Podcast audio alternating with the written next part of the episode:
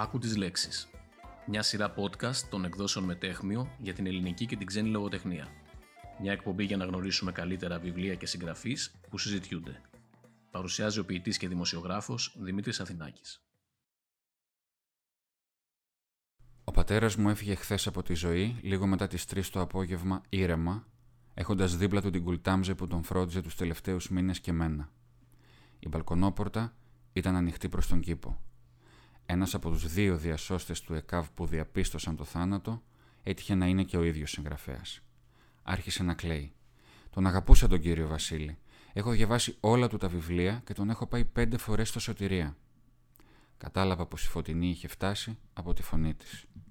Πριν τον πάρουν οι υπάλληλοι του γραφείου τελετών, ψάξαμε με τον Γιώργο τη μικρή αποθήκη, το γραφείο, και αφήσαμε στα χέρια του μία πένα, κάμποσο μελάνι, μερικές κόλλες χαρτί. Δημήτρης Αλεξάκης για τον πατέρα του.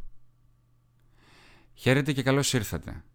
Πρώτο επεισόδιο και πώς αλλιώς, αν όχι με τον Βασίλη Αλεξάκη που έφυγε από το μάτιο του το κόσμο στις 11 Ιανουαρίου, θα μπορούσαμε να εγγενιάσουμε αυτή τη νέα ακουστική σειρά των εκδόσεων Μετέχμιο.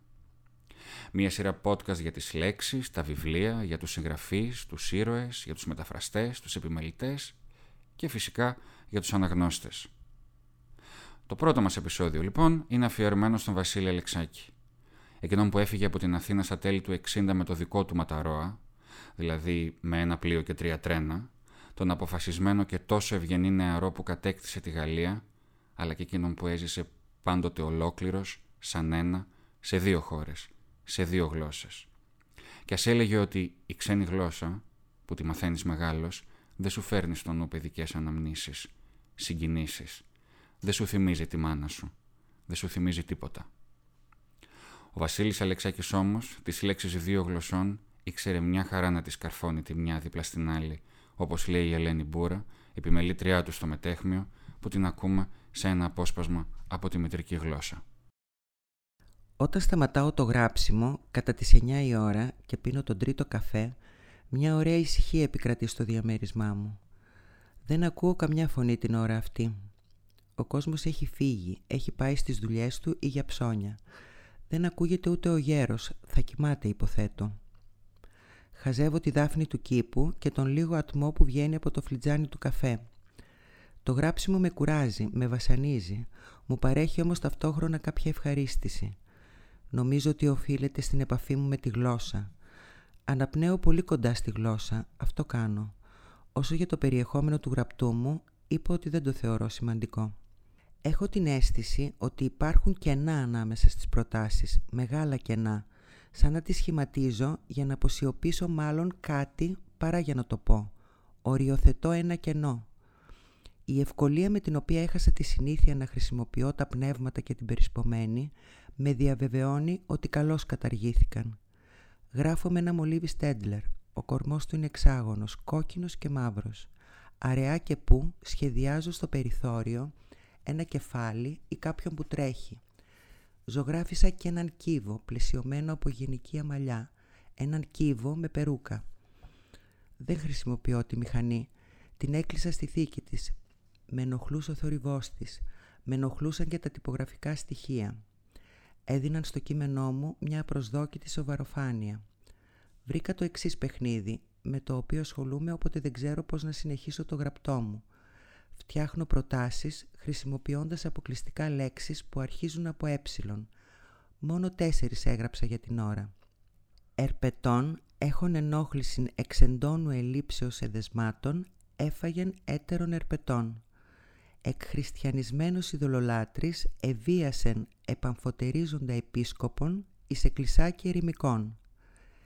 Έχω επισκεφθεί ειδών ειδών επαγγελματίες, εμβρηθείς εντομολόγους, εκεντρικούς εφοπλιστές, έμπειρους εργάτες, ευπροσίγορες εταίρες, εμπαθείς ειρηνοδίκες, εκολαπτώμενους εθνοσωτήρες, ευκολοσυμβίβαστους εφοριακούς, εξαντλημένους επέτες.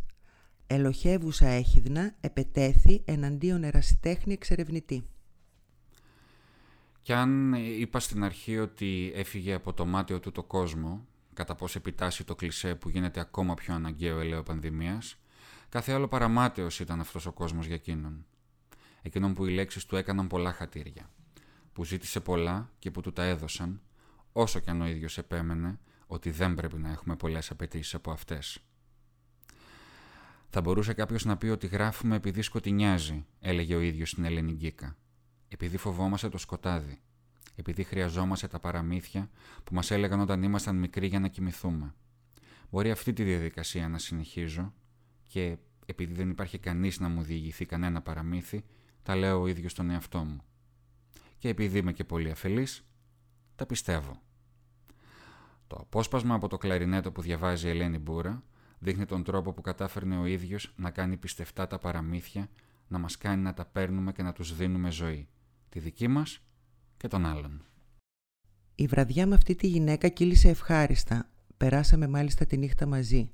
Μόνο που κατά τις 3 το πρωί συνειδητοποίησα ότι δεν θυμόμουν πια το όνομά της. Κοιμόταν. Επί πολλή ώρα μελέτησα το πρόσωπό της, αλλά δεν μου έδωσε απάντηση. Ήμουν βέβαιος ότι δεν θα είχα ξεχάσει το όνομά της αν είχε το ίδιο με μία από τις γυναίκες που είχαν μετρήσει περισσότερο στη ζωή μου, ξεκινώντας από τη μητέρα μου που την έλεγαν Μαρίκα. Μου φάνηκε αυτονόητο αφετέρου ότι έπρεπε να αποκλείσω προκαταβολικά τα πολύ σπάνια ονόματα, όπως Ερμιόνη, η οποία υπήρξε για να μην ξεχνιόμαστε, η μοναχοκόρη του Μενέλαου και της ωραίας Ελένης, η Κασιόπη. Απαρίθμησα έναν μεγάλο αριθμό ονομάτων, λιγότερο ή περισσότερο συνηθισμένων, ακολουθώντας την αλφαβητική σειρά. Το αλίκι θα της τέριαζε, λεγόταν όμως έτσι. Δίστασα προς στιγμήν ανάμεσα στο αλίκι και το βαρβάρα. Είχα την εντύπωση ότι δοκίμαζα μάσκες στο πρόσωπό της. Μήπως έφερε κάποιο αρχαίο όνομα όπως Δήμητρα ή Άρτεμις; Μήπως έπρεπε να της αποδώσω το όνομα κάποιας Αγίας; Δεδομένων των ηθικών δεν ήταν και πολύ εύκολο αυτό ωστόσο το προσπάθησα. Θυμήθηκα την Αγία Γλαΐα, την Αγία Ευγενία, την Αγία Πελαγία, την Αγία Σοφία, χωρίς να καταφέρω να λύσω το ένιγμα. Δεν μου ήρθε στο νου παρά μόνο το όνομα που να αρχίζει από ωμέγα, αυτό των ορών, που ήταν θεότητες της φύσης. Αποφάσισα να κατευθύνω την έρευνά μου ακριβώς προς τη μεριά της φύσης. Να την έλεγαν Βιολέτα, Μαργαρίτα, Τριανταφυλιά. Είχε αφήσει την τσάντα της πάνω στο τραπέζι του πινκ-πονγκ Σηκώθηκα στα μουλοχτά, πήρα την τσάντα στην κουζίνα, κοίταξα την ταυτότητά της, την έλεγαν ζωή και ήταν 43 ετών. Ο Βασίλης Αλεξάκης λοιπόν. Εκείνος που είπε αληθινές, μα όχι βέβαιες ιστορίες. Που είπε παραμύθια για τη ζωή και την αγάπη, τον έρωτα και τις λέξεις, για το Παρίσι και την Αθήνα, για την Τίνο, τον φόβο και τις φοβίες, το πάθος και τα πάθη, για τις ιστορίες και την ιστορία, τα ενίκο, μα κυρίως τα ενδύμω. Τραγωδός, κομοδός, αποκαθηλωτικός. Η φωνή του σκηνοθέτη Γιώργου Τσεμπερόπουλου, που το 1984 έβγαλε το τάλγκο από το βιβλίο, που όπως έχει υποθεί πρέπει να διαβάσουμε πριν ερωτευτούμε ξανά, και το έκανε εικόνες στον ξαφνικό του έρωτα με την Πέτη Λιβανού και τον Αντώνη Θεοδωρακόπουλο, μας οδηγήσαν ένα τρένο που ξεκινάει από μία ταβέρνα στο Κουκάκι για να φτάσει ξαφνικά σε ένα κρεβάτι στη Βαρκελόνη. Γιατί να μην το φέρει η τύχη αγάπη μου να γνωριστούμε τότε στο Παρίσι; Τότε που ήσουν ανήπαντρος και εγώ 22 χρονών. Γιατί να μην έρθεις στο θέατρο του Σαν και μετά στο σπίτι του Ροβύρου που μείναμε μέχρι το πρωί; Όλο και πιο σπάνια ονειρεύομαι αυτά που θα μπορούσαμε να είχαμε κάνει μαζί.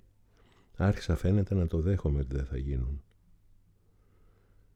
Λέγε λέγε στη Βαρκελόνη τι ανακαλύψαμε ότι είχαμε βρεθεί στο ίδιο σπίτι του Φραγκίσκου και της Αθηνάς στην παραμονή της πρωτοχρονιάς του 69, χωρίς ούτε εσύ να με προσέξεις ούτε εγώ.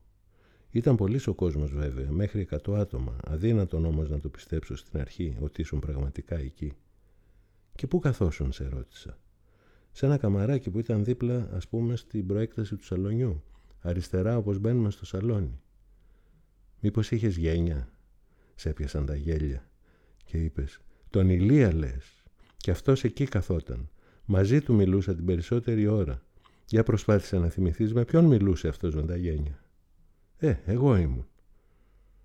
Πώς να το πιστέψω ότι το βλέμμα μου σε είχε αγγίξει κάποια στιγμή χωρίς να σταματήσει επάνω σου, στα μάτια σου, στα χέρια σου; Ένιωσα κάποια δυσφορία, σαν να με ειρηνευόταν η ίδια η ζωή, σαν να με είχες ειρωνευτεί εσύ. Εσύ που κυκλοφορούσες, με ρώτησες. Πήγαινα ερχόμουν στην κουζίνα, βοηθούσα την Αθηνά. Προσπαθήσαμε να βρούμε και άλλους κοινούς γνωστούς στα σπίτια των οποίων θα μπορούσαμε να είχαμε συναντηθεί. Δεν βρήκαμε. Δεν σύχναζες στους ελληνικούς κύκλους τα χρόνια της δικτατορίας. Είχες πια συμφιλειωθεί με τους Γάλλους. Είχες αρχίσει να τους εκτιμάς όπως και εκείνοι είχαν αρχίσει να αναγνωρίζουν την αξία σου. Παρέδιδες μαθήματα στο πανεπιστήμιο, κακώς βέβαια οι ελληνικές εφημερίδες σου έδιναν τον τίτλο του καθηγητή, το έχουν αυτό οι ελληνικές εφημερίδες να μεγαλοποιούν τις επιτυχίες των Ελλήνων του εξωτερικού. Εσύ όμως είχες πράγματι αρχίσει να γίνεσαι γνωστός στη Γαλλία. Η Μόντι είχε δημοσιεύσει μια σειρά άρθρων σου για την ανάπτυξη του τρίτου κόσμου. Είχες κάνει επίσης μια μελέτη για τη σημερινή οργάνωση της δουλειάς στα εργοστάσια, για τον τεϊλορισμό, που αν κατάλαβα καλά, συνίσταται στην εκτέλεση από κάθε εργάτη των ίδιων πάντα απλών κινήσεων. Εσύ έλεγες ότι αυτό το σύστημα καταρακώνει ηθικά τους εργάτες, με αποτέλεσμα όχι μόνο να μην αυξάνεται, αλλά αντίθετα να μειώνεται η παραγωγή. Έκανε αρκετό θόρυβο η μελέτη σου και σε έγραψαν πάλι οι ελληνικές εφημερίδες. Μιλούσες στα γαλλικά χωρίς ελληνική προφορά. Για προβυγγιανό σε περνούσαν οι ίδιοι οι Γάλλοι, όχι για ξένο. Σε είχαν πια κερδίσει. Γαλλίδα παντρεύτηκες, καθηγήτρια γαλλικών και τα παιδιά που κάνατε, ο Κωνσταντίνος και η Άβρα, γαλάκια βγήκαν. Χριστούγεννα και Πάσχα έκανες τα πεθερικά σου σε κάποιο χωριό της κεντρικής Γαλλίας. Σου έλειπε βέβαια η θάλασσα, σε όποια βουνοκορφή και αν ανέβαινες κοιλάδες και βουνά μονάχα έβλεπες. Αλλά σου άρεσε να ανάβεις το τζάκι και να χαζεύεις τις φλόγες. Ξετρελάθηκες με τη μαρμελάδα από δαμάσκηνα που έφτιαχνε η πεθερά σου. Έμαθες να τρως και μανιτάρια. Τη γαλλική λογοτεχνία δεν την έβρισκες πια ρηχή, είχες ανακαλύψει τον Μπρούστ και τον Σελίν. Σου άρεσε ο γαλλικός κινηματογράφος, ιδιαίτερα ο Γκοντάρ. Ακόμη και τον Σαμπρόλ που είχε φτιάξει τέτοια πιλάφια, τον έκρινες με επιείκεια εξαιτίας εκείνης της σκηνής στην άπιστη γυναίκα, που ο σύζυγος εξηγείται με τον εραστή της γυναίκας του και ξαφνικά τους πάει το κεφάλι. Είχες αγοράσει τους περισσότερους δίσκους του Μπρασένς, παρακολουθούσες με πάθος από την τηλεόραση το γαλλικό πρωτάθλημα ποδοσφαίρου, έγινες οπαδό της Σεντ Ετιέν. Ξέχασες εντελώς την Αεκάρα είχες φτάσει στο σημείο να δυσανασχετείς όταν άκουγες Έλληνες φοιτητές να επικρίνουν τους Γάλλους. Να λένε δηλαδή αυτά ακριβώς που και εσύ έλεγες κάποτε. Μόνο σε ένα σημείο εξακολουθούσες να συμφωνείς μαζί τους, ότι πολύ τσιγκούνις, ρε αδερφέ, αυτός ο λαός.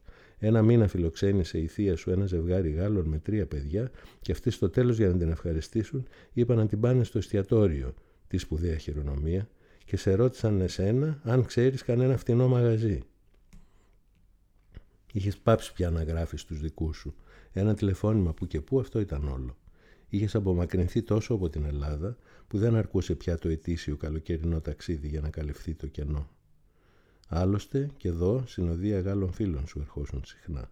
Προτιμούσες να βγαίνεις με Έλληνες που ήξεραν γαλλικά και ας μην ήταν οι πιο στενοί σου φίλοι, και ας μην είχες πολλά πράγματα να πεις μαζί τους, μόνο και μόνο για να μπορεί να παρακολουθεί τη συζήτηση η γυναίκα σου, η οποία βεβαίως δεν εδέησε να μάθει τη γλώσσα μας.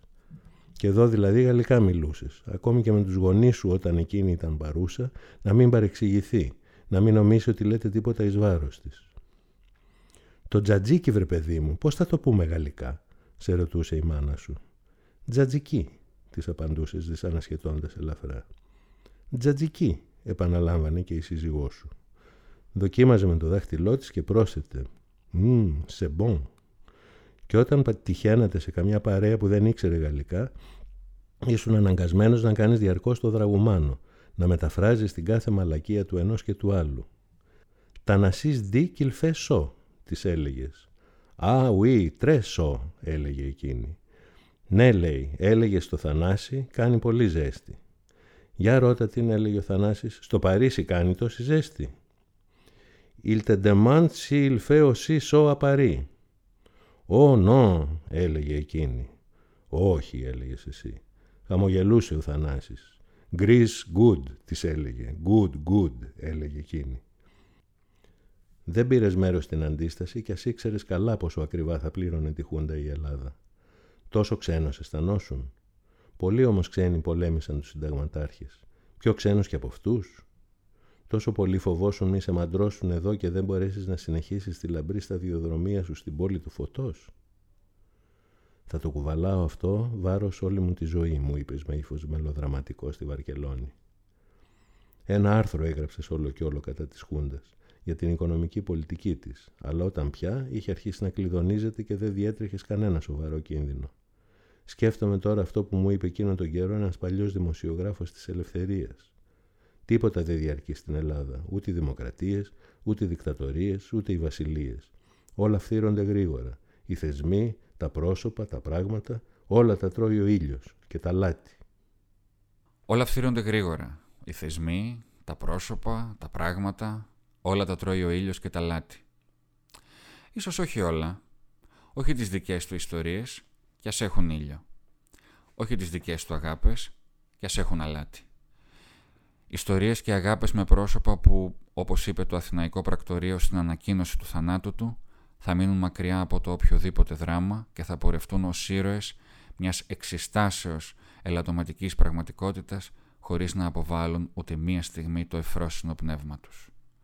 Ο Βασίλης Αλεξάκης, που θα ήθελε να βρίσκεται στη γέφυρα ενός μεγάλου βαποριού, ένα όμορφο καλοκαιριάτικο πρωινό και να παίζει πινκ-πονγκ με την κόρη του καπετάνιου, μας χάρισε λίγη βροχή σε ένα μπουκαλάκι και πολύ ουρανό στα βιβλία και τις λέξεις. Σε αυτές που θα ακούμε από εδώ και πέρα στα podcast του Μετεχμίου. Σας ευχαριστούμε που ήσασταν μαζί μας. Και να θυμάστε πάντοτε ότι οι λέξεις είναι εδώ και μας περιμένουν να τις διαβάσουμε, να τις γράψουμε ή να τις ακούσουμε. Γεια σας.